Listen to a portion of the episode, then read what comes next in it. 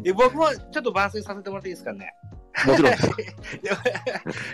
4月の21日金曜日にですね、日本ポッドキャスト協会のスペース、今度僕の MC のターンが回ってきますけれども、ポッドキャストリスナー目線でですね、リスナーさんから見たポッドキャストの話を伺うというような回を撮ってみたいというふうに思っておりますので、多くの方に来ていただけたというふうに思っております。一つよろしくお願いします。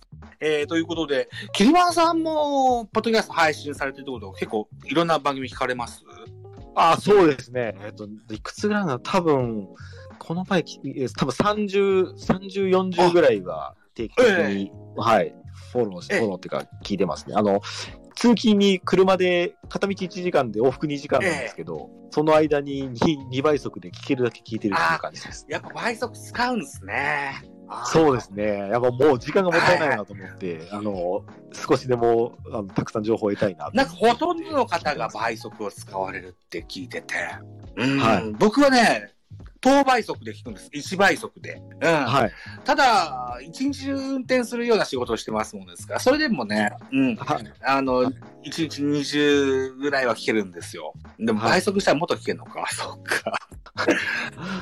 もうなんか目目的がこう、なんか、まあ、情報をたくさん知りたいっていうのがあるんで、もうなんか少しでも、まあ、詰め込んででも、その情報を入れ、耳に入れたいなっていう気持ちでやってああ、そうか。僕、間の妙とかも気になるんでね。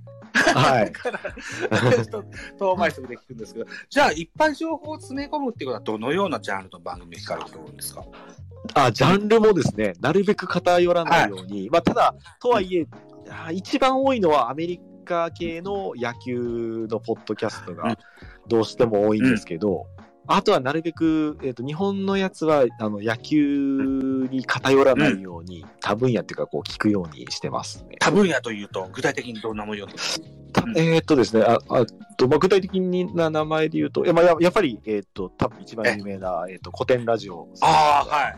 始まり、えーっと、最近だとな何があるかな、えーっと、今ちょっと、えー最近聞き始めてずっと追ってるのが、食べ物ラジオ。食べ物ラジオ。ほー。はえーあとは、えーっと、ゆる言語学ラジオ。はいはいはいはいはい。で、あとはなんだ、あとアメフト系で、エニ、エニギブンサタデーさんとか。うん そうか。うん。入間さんは英語に長けてるから、英語のやつでも全然聞けるんですもんね。そうですなね。でで、特にまあ、あの、まあ、メジャー、メジャーリーグで野球系もそうなんですけど、その野球のトレーニング系とかですね、のやつは、やっぱりアメリカ、まあ、まあ、最先端でこう情報が早いんで、なるほど今、今どんなことやってるんだろうって追うには、すごくあの有益な情報が得られるようなイメーなるジですね。ほどね。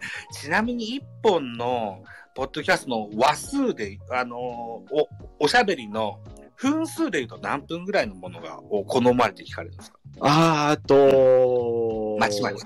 そうですね。まあ、少なくとも1時間以内でのもので、まあそうで、聞きやすいのはやっぱ20、30分ぐらい、20分、30分ぐらいで、えでまあ、30分の番組だと、その倍速で聞くと15分なんで、1時間の続きで4本聞けるみたいな、まあ、4本ぐらいは話聞きたいなっていうようなイメージですね。